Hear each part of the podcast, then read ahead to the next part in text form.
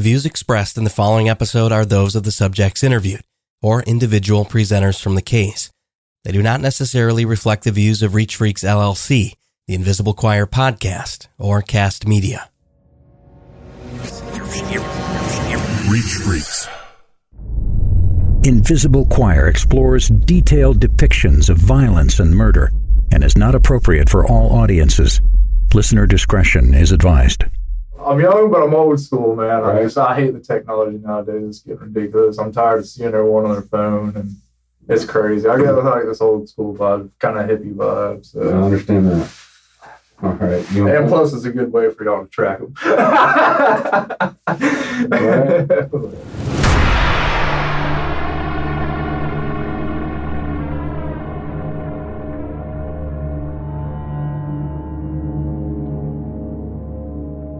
Do you ever take a moment to consider just how lucky you truly are?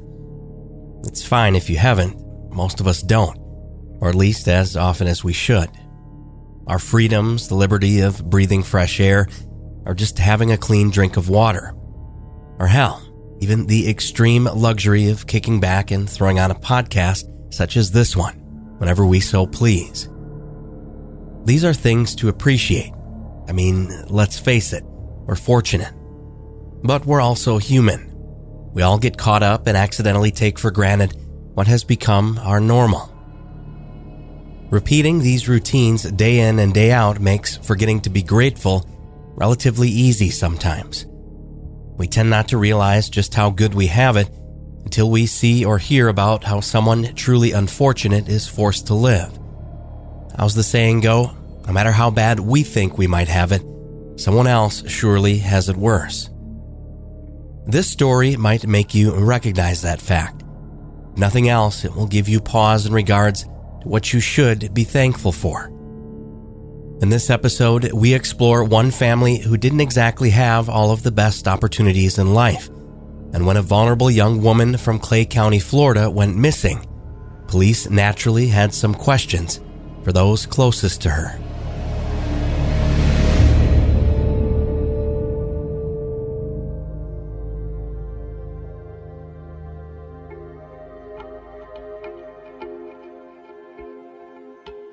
The location is Keystone Heights, about an hour outside of Jacksonville, Florida, just days after Thanksgiving on November 26, 2017.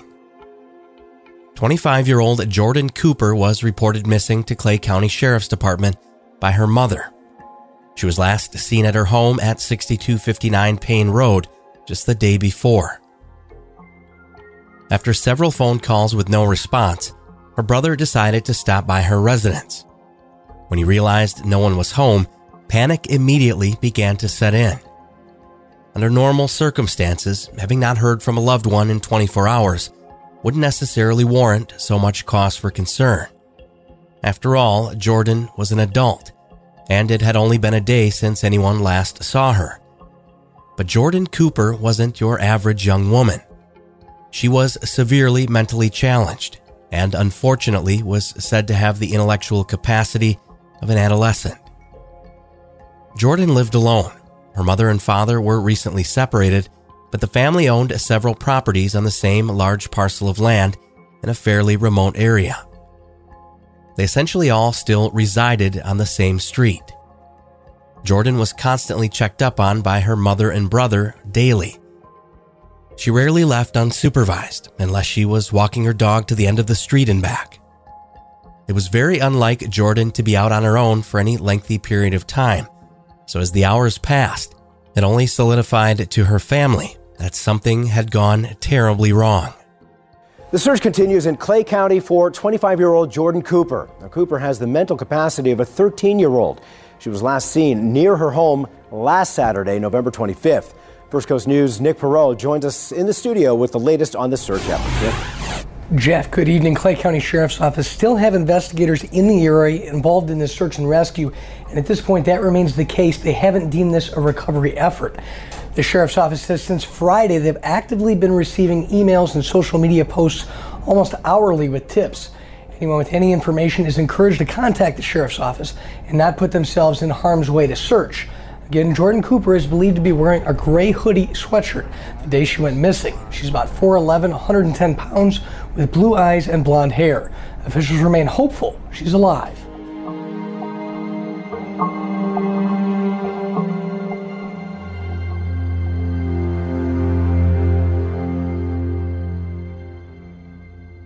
One of the first places that authorities checked, naturally, was her home, but nothing seemed out of the ordinary. There was no evidence of a forced entry or broken windows, and above all, there was no sign of Jordan. Given the sensitive nature of her situation, it was imperative that authorities begin their search efforts immediately. Dawn soon turned to dusk, and the sun would continue to set over Keystone Heights for days to come, with no inclination as to where Jordan Cooper may have disappeared to. Small search parties soon grew into county-wide frenzies, with the local community becoming more desperate by the hour, everyone trying to find her. Police helicopters hovered overhead, hoping to widen their net, while canine units scoured the ground below. It had been nearly seven days by this point, and authorities were still no closer to finding Jordan press and local media flocked to wherever the searches took place and were able to obtain comment from one of the officers on scene early that December. At the end of the day, we don't have any information to lead us away from being hopeful, therefore, we're going to stay hopeful. And that is the best benefit for Jordan Cooper's family as well. Have you seen this person? Jordan Cooper, hair blonde, eyes blue, height 5 feet tall weight 100 pounds, age 25. Last seen Saturday, November 25th, 2017. If you have any information or have seen this person, please contact the Clay County Sheriff. These flyers were handed out and plastered to nearly every stop sign, telephone pole, and storefront in the area. There was a photo of Jordan smiling and eating an ice cream sundae pictured below the text. Amidst the searches, authorities made several visits to the homes of Jordan's immediate family. Relatives and those closest to a missing person and or victims in cases such as these are almost always the first to be questioned, and for obvious reasons. It became evident rather quickly that this family had been at odds with each other for quite some time. After one visit to Jordan's mother and brother's residence, which was just down the street, authorities began to get a better sense of just why that may have been. It come out. No, he came here. He came and nobody was with him after y'all left. Y'all been gone maybe five minutes and he pulled up in the yard. So And what happened? Todd just, I sent Todd out to come tell him because Todd said he had told him before he left that he was going over here and don't come over here. What did he say when he came up here? Um, he was wanting to talk to her, and I'd already talked to him at the house tonight, Yeah. and had already texted her, and called her, and she said that she didn't want to do it at this time. And Did he say what he wanted to talk about? No, he wouldn't. He wouldn't tell me. Maybe he might tell one of y'all what Think he he's said. going back to his house? That I don't know. Was he I drinking got- tonight? Is that a stupid question? Um, knowing him, yeah. I mean, I'm not gonna lie about it. No, no, no. But Ain't no sense in it. Everybody alcoholic. says he drinks. So, He's I mean. Jordan Cooper's father, Jeff Cooper, had a severe alcohol problem. He struggled with hard drugs for much of his adult life, hence why the family was not on good terms. According to Jordan's mother and her brother Todd, just before detectives arrived at their residence, Jeff Cooper conveniently showed up, looking to speak with his ex wife and son. But why? Jeff didn't have a driver's license and had been driving illegally under the influence. Todd confronted his father on the lawn, expressing that the two had no interest in speaking with him during this difficult time. It seemed Jeff had something rather paramount to tell them as he lay crying in front of his ex wife's home. This encounter rightfully gave officers pause. It also gave them more reason to knock on this individual's door more than once over the course of the next few days. Just after meeting with the mother and son, detectives drove the short distance to Jeff Cooper's current residence, where he was living with his elderly parents. They wanted to find out just what Jeff so desperately needed to tell his estranged family members earlier that day. So I just uh, just wanted to talk with my ex just to just to talk with her. I Mhm. mean, I ain't talked with her in six months. Uh, Mhm. What were you going to talk about? about, I mean, it was important, I'm sure, but yeah, about you know the situation. did anything change or? No, I mean just just to just to just to you know, I mean my daughter's her daughter too. hmm So that's where I was going. hmm And you just want to talk to her about the situation in general. Right. Okay. Um, did anything change from the last time we talked? No. Do you remember anything else? No. Uh Do you remember talking to us earlier? Yeah. Oh yeah, Okay. I remember that. Okay. I know you probably had a little bit to drink tonight, but Mm-hmm. are you uh, able to answer questions and all that right now, or? Yeah. Okay. Yeah, yeah, I'm cool. I'm cool. Jeff Cooper is clearly under the influence of alcohol during this exchange. He had already spoken with law enforcement on numerous occasions before this, but continues claiming he hasn't seen his daughter since Thanksgiving, two days before Jordan went missing. She'd been gone for almost two weeks by now, but the more they spoke with Jeff, the more suspicious they became. What's going on with you right now in your life? Like, I know you, you went to rehab a little bit. What was that for? I didn't go to. I've never been to rehab, Okay. but I'm I'm a drunk. Okay. Okay. Anything so, else? No, I've been to I've been to jail. You already know that. So I'm sure. Yeah. I mean, it's not. I'm not concerned about all that, but I'm just trying to find out what's going on in your life right now, just to find out if we can get some common ground and find out right. what's going on. Um. So you you drink a lot.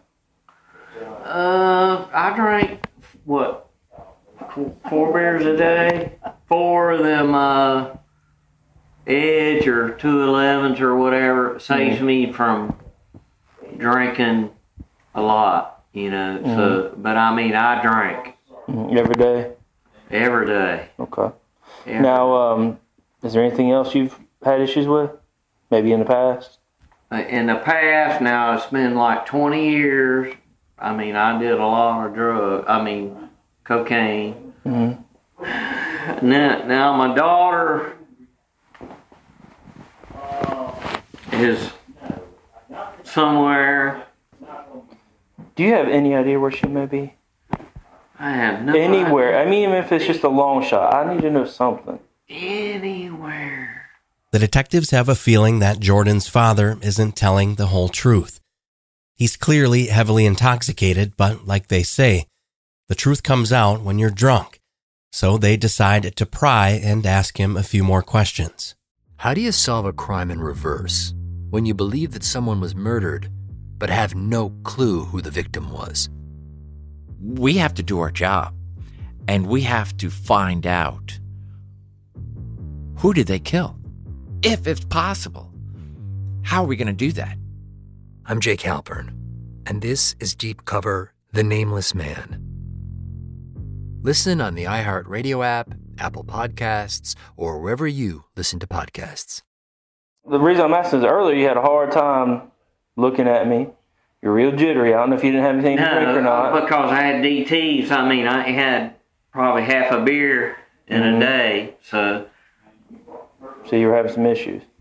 Now let, let me ask you this: Your relationship with your daughter, what's it been like from the beginning to now? my uh off and on what I see here what once a month. Your mom can't answer the questions no, for no, you. No, once a month, but have I go back to uh her mother has kept me from her mentally and physically since she- she was like three. Let me ask you this: Okay, go ahead. If she's kept you from her and you want to be a part of her life, what have you done to change that? You have the power as a father to go to courts and to get custody or fight for visitation rights. You have power instead of just giving everything up and being okay with her having her the whole time and you not being around. Right? I've tried everything without You going to the court. Without Okay. going to the court. But this is your daughter. If it's that important to you, you should have tried the courts. Okay, it's a, it's a mute point now because she's a grown adult. Right. But I understand that. I mean, now. At some point, you've got to make a decision what's important in your life and what are you going to do to make it right. And if your daughter being a part of your life was most important, you should have done something to try and make it that important. Okay. Right? It takes money. I understand that. takes money. I understand that. Were you working? Uh, off and on. I'll probably work six months a year. Okay. Why not? Why aren't you working like everyone else? I'm 53 years old. I can't work. But you weren't then. Why can't you work? Just old and wore out. I'm 52. In the beginning of the last audio clip you've just heard, Mr. Cooper tells the detective about his DTs, which is short for delirium tremens, a type of severe withdrawal from alcohol. Symptoms of DT include shaking, severe hyperactivity such as pacing, rapid heartbeat, and much more, which could certainly be a reasonable and honest explanation for Jeff's apparently nervous behavior. But detectives can't be sure, nor are they able to rule him out as a suspect just yet. My ex accused me of molesting my daughter. Okay. Okay. Mm-hmm. I mean, my ex is a bitch. Well, you married her. I can't. Yeah, anything. I mean, I, but, but I mean, I didn't know that then. Jeff denies any claims of past sexual abuse. He says they are a complete fabrication. It's important to note that we were unable to confirm whether the alleged sexual assault and abuse of Jordan ever took place, or if these were simply unfounded allegations. Regardless of their rocky past, detectives continue on, trying to get to the heart of the matter, to determine whether or not Jeff Cooper had anything to do with his daughter's mysterious disappearance. Did you have anything to do with this? No. No. You have any idea who does? I'm trying to figure out who. Somebody knowing. It's going to be family members. It's gonna be somebody. And of all the family members we've checked out, you're the only one with a checkered past. Yeah, because of my drugs and my jail history. Well, it, Yeah. Be it what it is, you're the only one who's got a checkered past. I don't care what it was for. You're the only one with a checkered past. Alright, uh. Who can anybody vouch for your whereabouts that weekend, that Saturday or Sunday? Todd, my son. Your son, he was out of town. Remember, he didn't get back until Sunday night. Right. So he can't vouch for your whereabouts. Right. So Well, who can vouch for your Probably, whereabouts? probably my father can do uh, Saturday. The detectives begin to press a little harder on Jeff. They start to suggest that he did have something to do with Jordan's disappearance, and that he'd perhaps forgotten after having one too many drinks.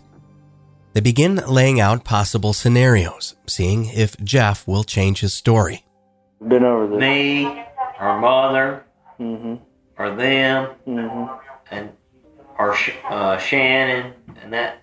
And we've checked Dolly. everybody out. Okay. We've Uh, checked all their friends, their boyfriends. We've done a lot of work on this. I'll do a polygraph. I'll do blood. I mean, whatever it takes. Now I got the DTS because I drink.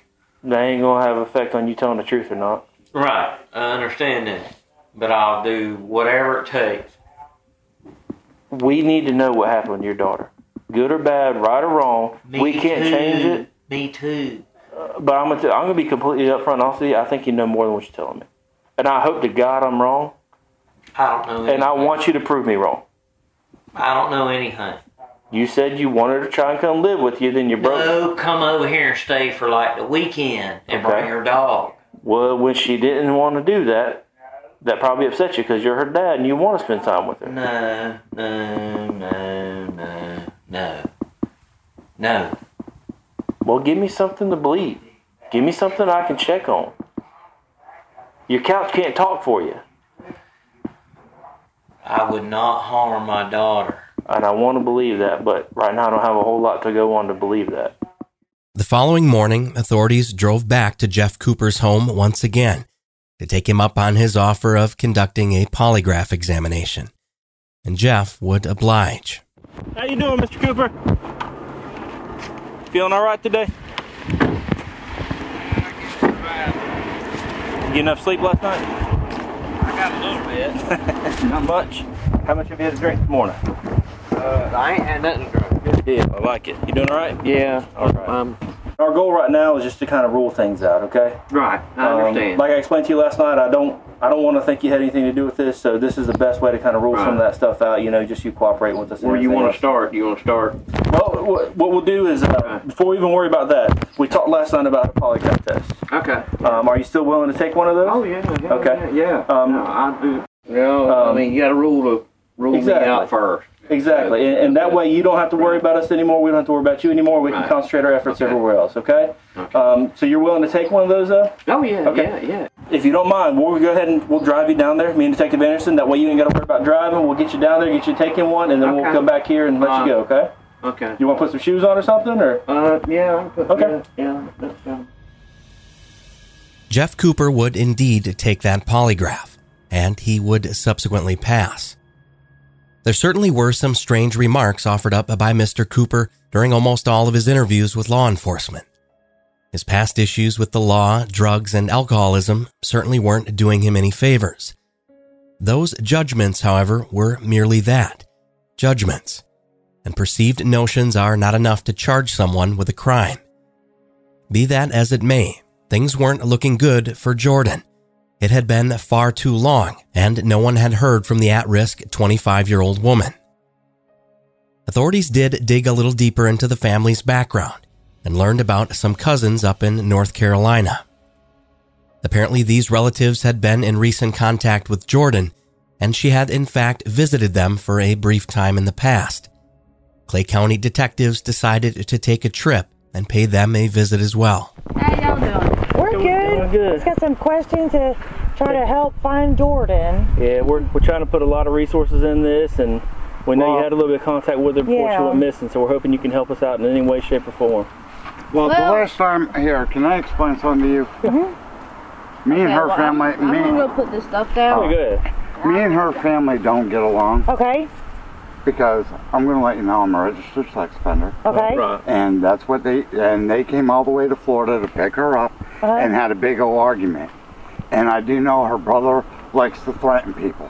Her brother? Yeah. Okay. Because he came from Florida saying he was going to shoot me right here in front of six deputies. Okay. And I'm like, why don't you arrest him?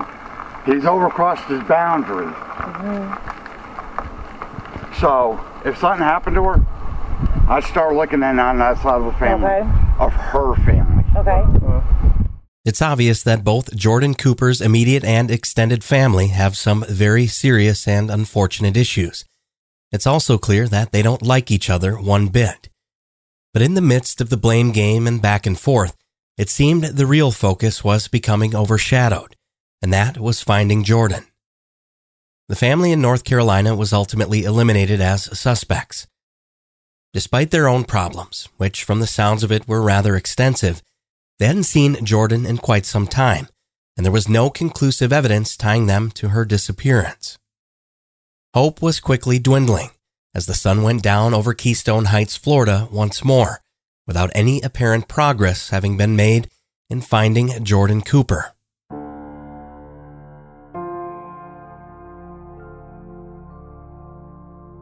On Saturday, December 9th, 2017, the search for 25 year old Jordan Cooper would officially come to a close, but not in a way that anyone wanted. When Dawn Cooper, Jordan's mother, went by her house that day to grab some things, she noticed a foul odor upon entering the home. She hadn't been inside the residence since her daughter had first gone missing two weeks before, but knew right away the odor was not a familiar smell. She notified law enforcement immediately, and another full sweep of the residence was conducted. This time more thorough and with the addition of cadaver dogs. The smell quickly led the canines to Jordan's bedroom, where they instantly hit on a scent coming from inside of the closet. Detectives noticed a large pool of dried blood on the carpet inside the closet that had soaked all the way through to the floorboards. When they looked up, they noticed a crawl space door that led to the attic. The small hatch was left partially ajar. There was no question that the attic was likely where the pungent smell was coming from. At first glance into the crawl space, nothing seemed out of the ordinary, except some electric wiring and insulation that appeared slightly out of place. But once they climbed up and searched more, eventually a human leg was revealed, protruding from beneath the rolled in pink fiberglass insulation. A body had been heavily concealed under the rolls of insulation, and it was apparent the victim had been there for quite some time due to the visible post mortem lividity, or bruising from blood, pooling beneath the skin. It was at this moment that everyone's worst worries and fears in the local community were tragically coming to fruition in the case. The Clay County Sheriff's Office, along with our partners in law enforcement, as well as the community, did a very extensive search both in the community and inside the residence. And as follow up to the investigation, the Clay County Sheriff's Office and our partners out in the community have been searching for young Jordan Cooper for all of these days now, which leads me up to tonight's facts.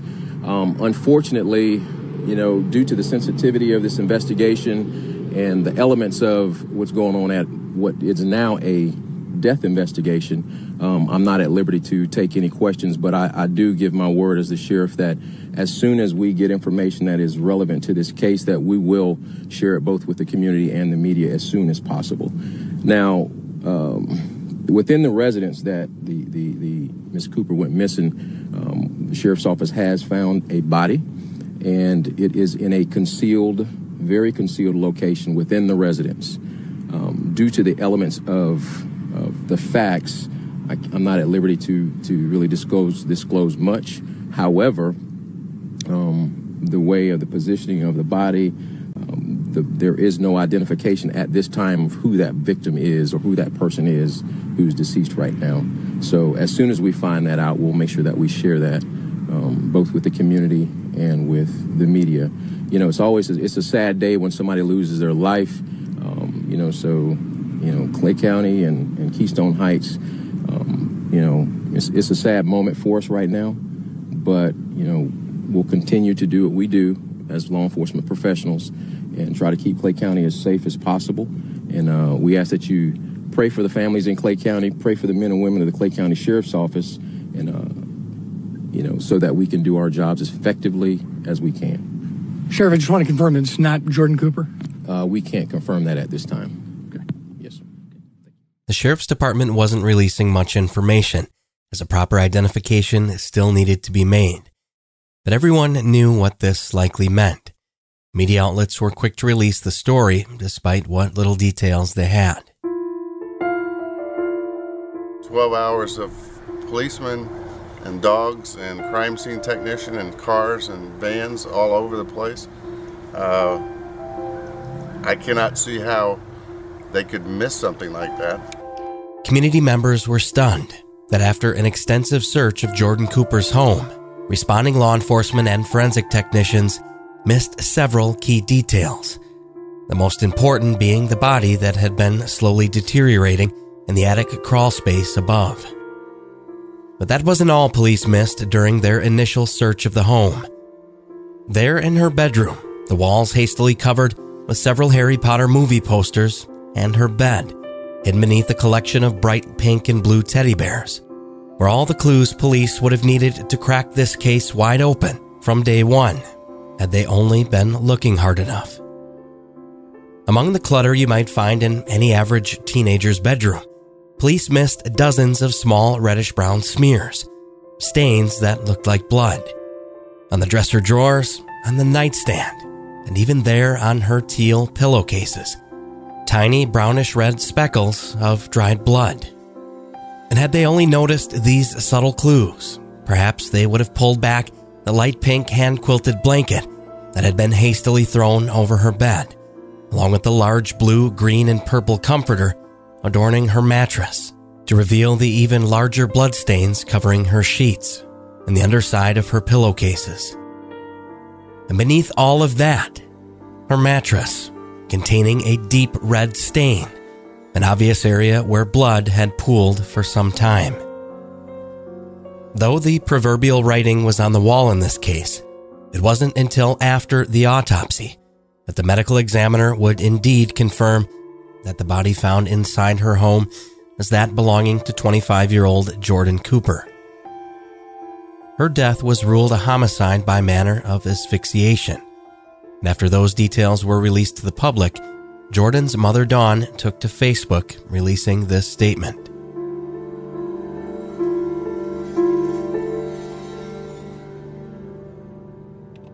I'm very thankful to have so many people who care and that are concerned. I have no answers to anything right now. I will be spending my time concentrating on taking care of Jordan one last time in her precious life. I will no longer be able to see her or hold her to say goodbye. So I ask all of you, out of respect for her, to continue to pray and remember her the way she was loving, caring, kind hearted, even to people that weren't. There is no love like a mother's love, and when something that precious is taken from you, it makes a part of you no longer complete inside. But she now has her angel wings and is free to fly. I love you, Jordan, and I will never leave you. I will forever be with you in your heart. Love, your mom.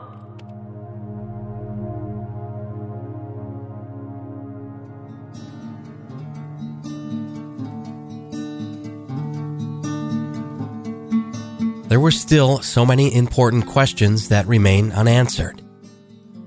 Just as neighbors had proposed to the local media, how could investigators have possibly missed her body when they searched the home within the first couple of days of her disappearance? Former FBI Special Agent Tony Kravit had these very same questions and more when asked to give her thoughts on the case to local news reporters. In this case, she's in a rural area, so you know, being that there is a mental handicap here. So the most logical thing to do is canvass the area. You canvass the residences, see who saw her last, see if you can find a lead on where she might be. And I would ask, as, as an executive, uh, you know, why didn't we find the body early on? Uh, you know, was the search slow and methodical? My experience, a lot of these cases, um, this very well may be somebody she knew and um, you know, local. While these inquiries are all vital, the biggest and most crucial mystery was still left unsolved. That, of course, being who killed Jordan Cooper. The investigators did not have cadaver dogs on site for the initial search of her home.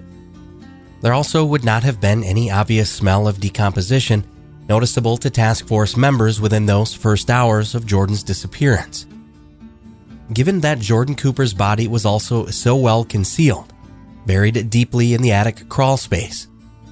These factors all contribute to why she was not discovered right away. The issue now was that virtually all of Jordan's family and anyone close to her had essentially been cleared as suspects. They had all been fully investigated through numerous interviews over the course of the prior two weeks, and still there were no new leads. Before this case could go cold, detectives needed to approach their investigation differently and fast, and so it was back to the drawing board. Authorities decided to begin looking at other crimes that had happened in the area, petty thefts, and any other criminal activity that may have occurred in or around Jordan Cooper's neighborhood, hoping to find a potential link back to this homicide.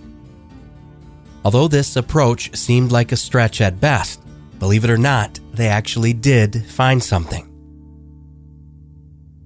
In early November, not even a month before Jordan had first gone missing, a robbery had been reported on the very same street on which Jordan lived.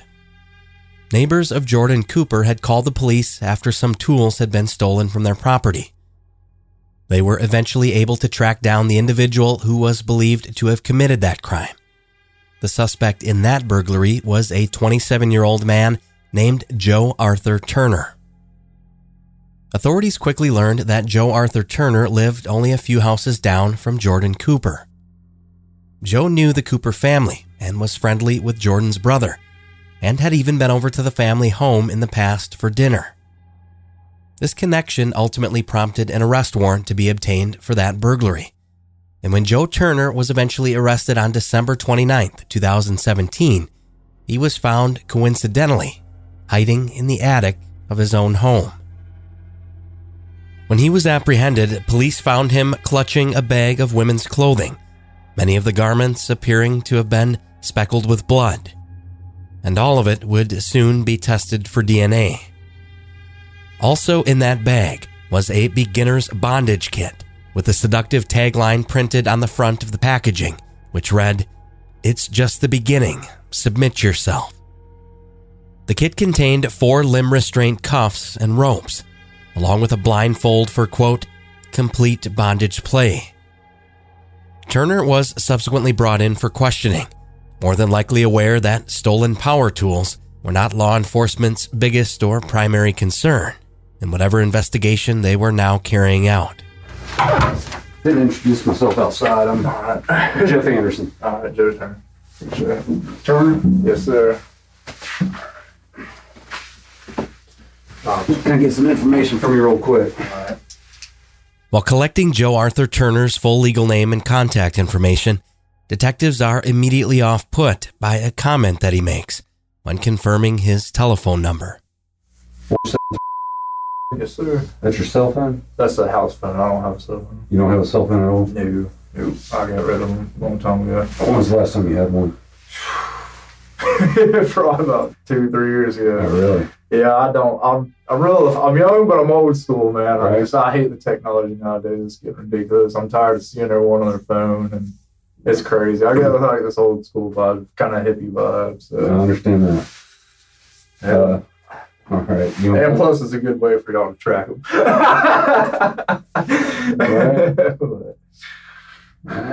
Detective Anderson is visibly uncomfortable from this ominous comment, followed by a callous laugh from the man who is now their main suspect in Jordan Cooper's murder.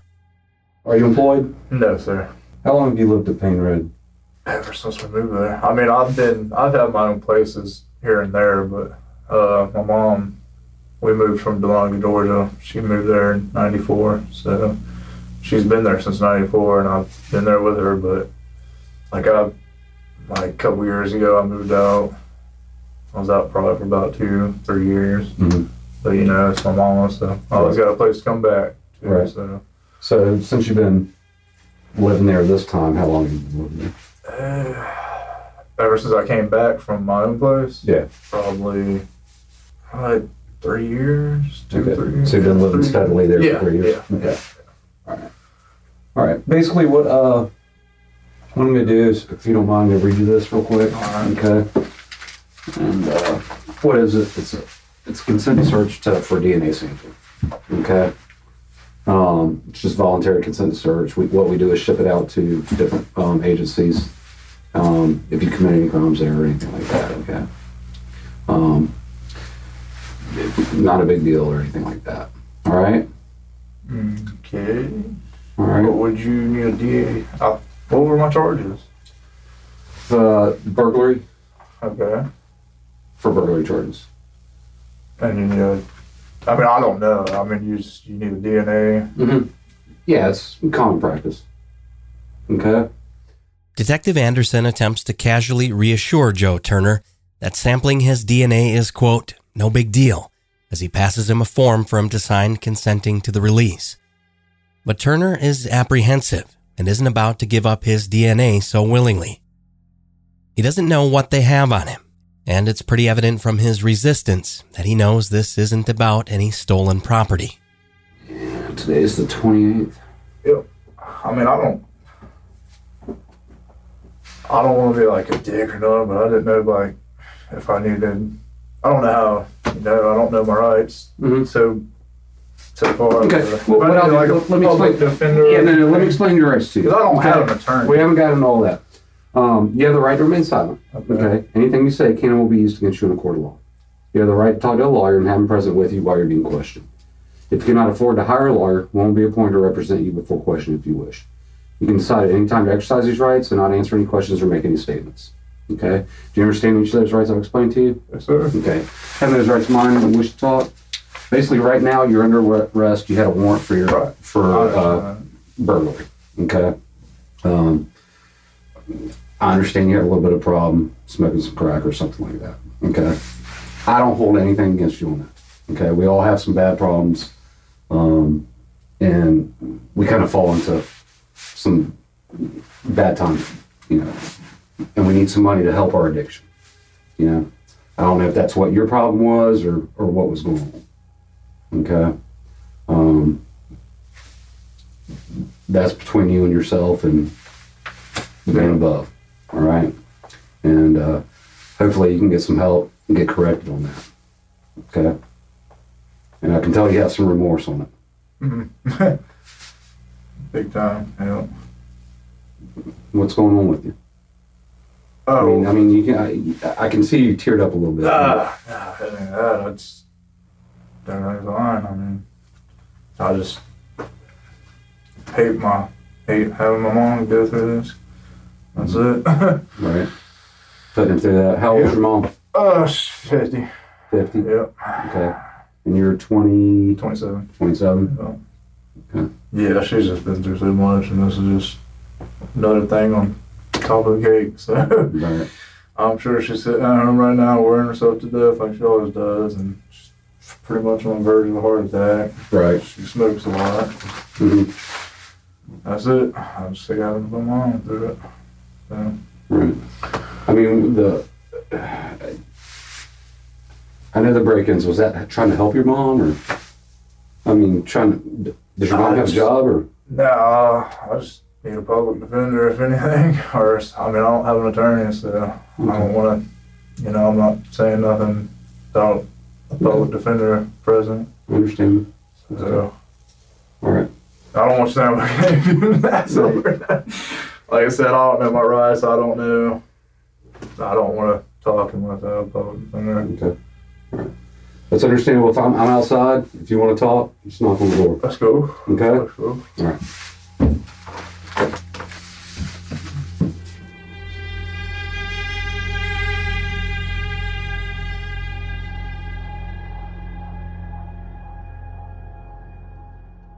And that was about all they were going to get out of Joe Arthur Turner.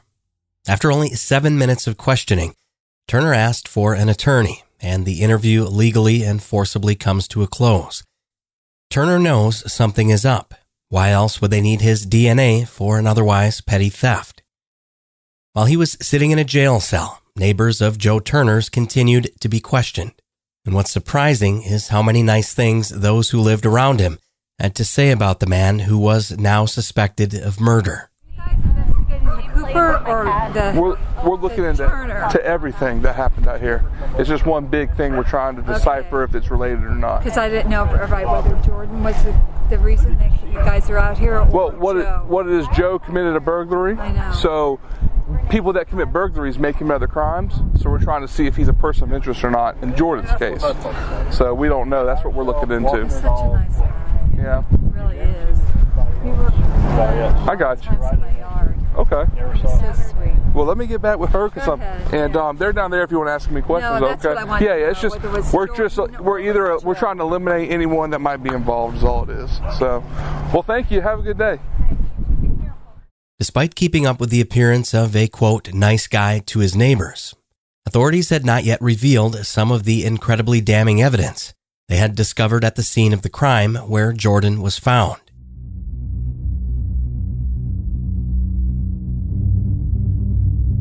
When Jordan Cooper's body was discovered, so was a band aid up in the same crawl space. It appeared to have fallen off the finger of someone who was not Jordan Cooper, so it was subsequently tested for DNA, but no results had come back. By this point, Joe Turner himself had no prior felony convictions, thus, his DNA was not yet in the system. Turner didn't know it yet, but this is precisely why law enforcement was requesting his sample to see if it would return a match to the band aid. Even though he refused to give the sample, he soon wouldn't be given a choice. A warrant was granted by a judge, and there was enough probable cause to collect the sample. Ultimately, a mandatory court order was issued, and Turner's mouth was involuntarily swabbed.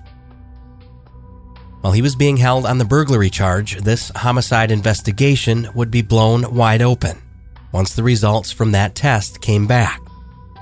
As expected, they were a positive match, which effectively connected Joe Arthur Turner not only to the band aid, but also the women's clothing found on his person upon his arrest as well. There was also a positive DNA match to Jordan Cooper that was pulled from those clothing, confirming that they were indeed hers. While in detention, authorities took a walk to Turner's cell to inform him that his charges were now being upgraded and that he wouldn't be going anywhere anytime soon. Mr. Turner? Yes, sir. My name is Detective Smith with the Clay County Sheriff's Office. This is Detective Root with the Clay County Sheriff's Office. I understand before I uh, speak to you, you've invoked your right to remain silent. You want legal counsel prior. Yes, sir. However, it is your right to know if any charges or anything have been changed. Okay. Okay. You so you understand that while we're here is not to talk to you about that, it's to tell you about charges that are added being added to you. Correct. Okay. All right. As of today, I am dropping a booking sheet um, which is no additional charges on, on you, okay? Your charges are going to be, for instance, that occurred at 6259 Payne Road. You are being charged with murder, capital, sexual battery, and burglary. Okay? Okay? That's. I appreciate it. Okay. All right. Just want to let you know that you're being charged with that. It is your right to know. Um, at this time, you still wish to go counsel, correct? Yes, sir. Okay, all right. Thank you so much. I appreciate it. Uh, sit tight right there for a second, and we'll be right back with you. Understand? Good to go. All right, guys. Thank you. Y'all need help? Here's his booking sheet. Being charged with murder, sexual battery, and burglary. On January 19th, 2018, almost three months after Jordan Cooper was killed, the Clay County Sheriff's Office was finally at liberty to speak and give the public some sense of resolve, knowing they had the right man in custody. Hello, uh, my name is Wayne McKinney. I'm the Chief of Detectives for the Clay County Sheriff's Office. I want to thank you for coming today. Uh, I do want to remind everyone that this is a bittersweet day for the Cooper family as well as the Clay County Sheriff's Office. Uh, Jordan Cooper was an innocent soul who has touched each and every one of these individuals behind me. Uh, these individuals, I'll assure the Clay County citizens, these men and women standing behind me, and many, many more that couldn't be recognized here today, worked tirelessly on this case from the very inception. On December 9th of 2017, Jordan Cooper was found to have been murdered and concealed in the attic of her own home. Later testing by the serology lab at the Florida Department of Law Enforcement has now positively identified Joe Arthur Turner's DNA to be on a band aid that we removed from the attic of Jordan Cooper's home, as well as a sexual assault kit that was conducted at the time of this, uh, as part of this investigation. We are asking for the community to take heed to this, and if anyone has had any contact with Joe Arthur Turner prior to this or during these time frames I've talked about, or in the past there's been any incidents or actions that they've seen from Joe Arthur Turner that they think might be pertinent to this case, to please reach out to us and let us know. So I want to stress that this investigation will continue up until the prosecution and the trial is going on. A motive has never been revealed, but it is believed that Joe Turner decided to take advantage of a woman with special needs, forced his way into her home, sexually assaulted her, and then strangled her to death.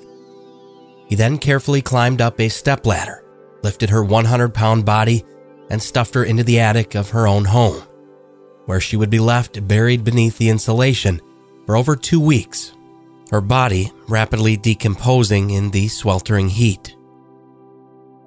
This disgusting and sickening act was unspeakable, and it came as a complete shock to not only Jordan's family, but their neighbors as well, who recall Joe being a quiet, nice young man, which obviously couldn't have been further from the truth. It's hard for me to believe that Joe would do that. He'd be walking home. He just looked like a, you know, a sad soul, you know, and I'd pick him up and give him a ride home. He was very shy. He put his head down a lot, and I'd say, "You're so good looking. You could get a really pretty girlfriend. Why don't you go get a girlfriend?" You know, and ah, and he's you know kind of hemming and hawing, didn't know what really what to say. He came over here and raked my yard. He cut my grass. He he buried my my pit bull that I had to put down. He dug the hole, and he put her in the hole real gentle. And he kind of got a tear in his eye. He didn't even know Lucy. He was re- very empathetic, and he I just don't. It makes me real sad. Empathetic. a far cry from the images now plaguing everyone's mind of the kind young man who quietly navigated their neighborhood, sexually assaulting, strangling, and then hiding the remains of a vulnerable young woman. Just as Clay County Sheriff's Department mentioned in their press conference, this case was still ongoing. Authorities wanted to be sure there weren't any other victims of similar crimes that had occurred at the hands of Joe Arthur Turner. They also needed to find out if Turner indeed had acted alone, so they continued speaking with neighbors on Payne Road, where Jordan was killed. Have you had any problems with your stuff walking away from your house, any property? No. Nothing went missing. Um, the latest thing that we had was maybe two years ago, but it was uptown. My husband's mower was at small engine repair. okay, but nothing here. on- Nothing here in your here neighborhood. Okay. That being said, you've never noticed where anybody's creeping around on your property or looks like it. Have you ever seen anybody over at Jordan's property? No. There was just the night that she had gone missing, and I gave a statement about this. I woke up at 2 a.m. and I heard the dog out there barking, and he has different barks, like her his dog. hungry bark, yeah, and this was his bark, like someone was in the yard. But you didn't actually look I out never or see. looked out the or- window. Ask about any personal garments missing or anything. Yeah, you've never noticed anything missing out of your house or property. Like feminine, clothes. feminine products, gar- garments, shirts, pants, underwear, things like that. Nothing of yours come up. Okay. A next door neighbor states that she heard Jordan's dog barking excessively the morning she went missing. As the investigation continued right up until the trial, just like detectives had promised, they finally came across someone who didn't think Joe Turner was such a great guy after all. That person was an ex girlfriend of his who happened to be several years older. In this exclusive audio obtained by Invisible Choir, directly from the Clay County Sheriff's Department, we finally gain some true insight into just how disturbed an individual Joe Arthur Turner truly was. So basically, I guess it's Joe Turner we're talking about, right? Yeah. Okay. Um, I know you talked to Wes a little bit on the phone yesterday, but can you just tell me kind of the history with him? And He and I just met one day. We hit it off, started dating. Um, we- we dated for off and on for three years. He is a stalker.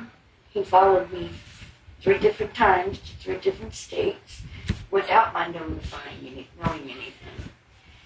He uh, likes to hide behind in the woods and uh, sneak sneak in on you or whatever you say it. Just he'll be sitting there, you won't even know. You won't see him. He's just sitting there staring at you or whatever. He has threatened to kill me with the knife. He's very manipul- manipulative. We were arguing, and I just kept telling him, you know, put the knife down. Just, you know, just quit. Let's just, you know, go take a breather. You know, just stop. Everything's okay. And as soon as I told him to put the knife down, he lunged toward me. And if he'd put any pressure in it, the, the tip of the tip of the knife had already touched my stomach. If he'd have put any pressure to it whatsoever, he'd stabbed my stomach. Authorities really hadn't known much about who Joe Arthur Turner was prior to Jordan Cooper's death. They knew he had a drug problem, but with no substantial criminal record, he was never truly on their radar. And the more they spoke with his ex girlfriend, some very concerning details about this man were finally coming to light. As they related to Jordan Cooper, these details unfortunately came far too little, too late. He can be very, very violent. and when you say that, like, what kind of violence? I know you mentioned an incident with a knife. Um, He'll put his hands on you. I've seen him do so so many strange things, like sit in the closet and, and have the door shut and just sit in the closet. I know that he's a cross dresser. He has a blue suitcase. Um, he never would let me look in the blue suitcase. I never understood why, but he's just he's just off. He is the only son. It's the two girls and him. Uh, I know they um, played dress up with him when they were little. Um, but they didn't, nobody, you know, they didn't think that it would mess his head up or whatever, but he doesn't feel as though he's worthy to date anyone. And, and he's needed help the whole time. From day one that I met him, I saw that he needed help and I thought maybe I could fix it, you know? And then when I left the last time is when he started the crack. She goes on to discuss Joe's trouble with addiction, recalling one incident where he got pulled over and swallowed a bag of crack cocaine in order to avoid a drug charge. This stunt could have well cost him his life, but instead he was high for several days, going without sleep. What detectives were most interested in, however, was his history of violence, in addition to his interest in wearing women's clothing. The blue suitcase this woman spoke of allegedly contained several women's garments. And being that Joe was found with a bag of Jordan Cooper's clothing at the time he was apprehended, this certainly seems to have been a motivating factor in her murder. When Joe would get extremely angry, he would punch the walls and leave big old, big old, huge holes in the drywall. The main thing is, is he's definitely definitely mental. Something is definitely mental there because he he will twist your head around and you won't even know whether you're coming or going. I mean, he's just that slick.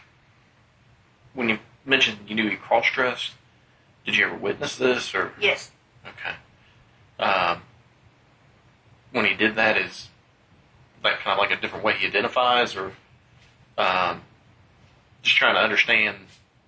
Um, let's just say he didn't do it to be romantic. He uh, had an entire blue suitcase. It was full of his mother's clothes, his sister's clothes, his stepsister's clothes, from the underwear to the bras to the girdles to the dresses. It, it was there. And he even went online and bought him a pair of boots a pair of women's boots, but I physically saw him dress up. Physically, a little black skirt, little black top, uh, the boots, and he'd have a, a, a hairband, a headband, and he put that headband on, and if he had the um, the, the net stockings, he would put them the ex girlfriend describes Joe as a stalker who was manipulative and controlling. The cross dressing aspect is most pertinent to the circumstances surrounding Jordan Cooper's death because detectives were actively building their case preparing for trial. The death penalty was on the table for Joe Turner, and the state intended to prosecute this man to the fullest extent of the law. With the insurmountable evidence stacking up against him, his DNA from the band aid found next to Jordan's body being the strongest. There was seemingly no chance of this man ever walking free. And in 2022, before his trial was set to take place, Joe Turner evidently realized this fact himself. Yeah, so Joe Turner tomorrow, Tarek, will be here in the Clay County Courthouse, not facing the death penalty. For a brutal murder, instead, they uh, plea dealed it down to second degree murder he will spend a few decades in prison. On March 10th, 2022, Joe Turner took a deal, pleading guilty to second degree murder in the death of 25 year old Jordan Cooper. He was sentenced to 55 years in prison. Victim impact statements would be provided at his inevitable sentencing hearing, including from Mr. Cooper, Jordan's father, who authorities initially had pinned as their primary suspect for the majority of this investigation.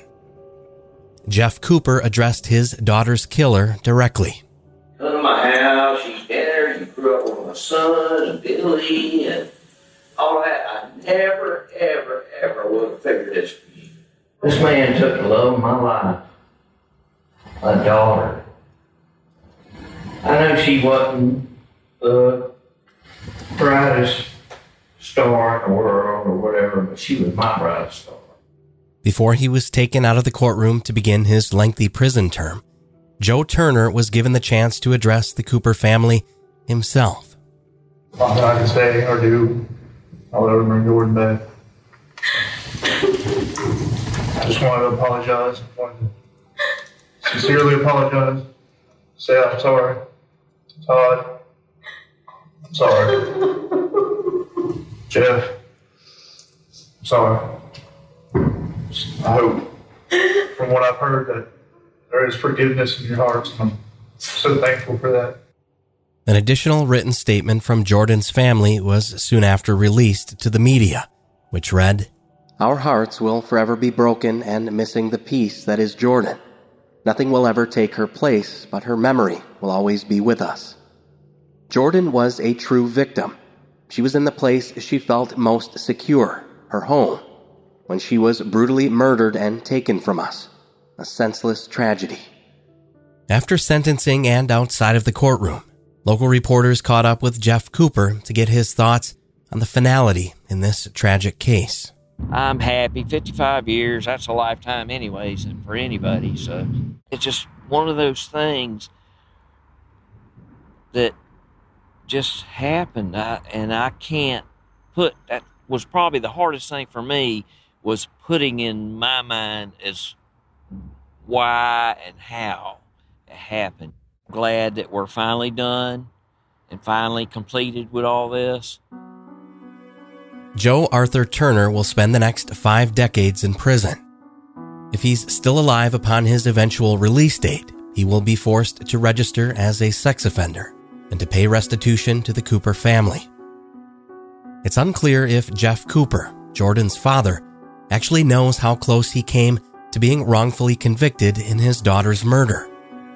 Had investigators not looked into the petty thefts that had occurred in their neighborhood, this case might well have easily gone a completely different direction, or fell entirely cold for that matter.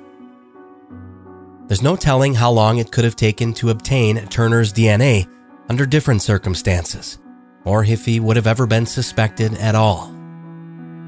As it stands currently, Joseph Turner is not suspected in any additional crimes, and it is believed that Jordan Cooper was his one and only victim, and that he acted alone, cowardly choosing the most vulnerable of targets. This story is especially sad when sifting through the police files we've obtained from the Clay County Sheriff's Department. The hours of audio from Cooper's family, as well as those who knew convicted murderer Joe Arthur Turner, tell a tragic tale of poverty, alcoholism, and addiction to illicit drugs. Jordan Cooper was disabled, and it's perhaps even more difficult to come to terms with the fact that the environment in which she was a product of did not benefit her already vulnerable and delicate situation. She was not capable of defending herself against her attacker. And with that being said, the only one responsible here in this crime is Joe Arthur Turner, a monster who sexually assaulted and killed an innocent young woman who, according to her family, had the mental capacity of a 13 year old child. He is the very definition of a malicious predator, which only adds to the list of difficult things to comprehend when considering this man was not given a life sentence in prison. He will be 84 years old when he is eligible for release. One can only hope he takes his last breath behind bars before that day ever comes.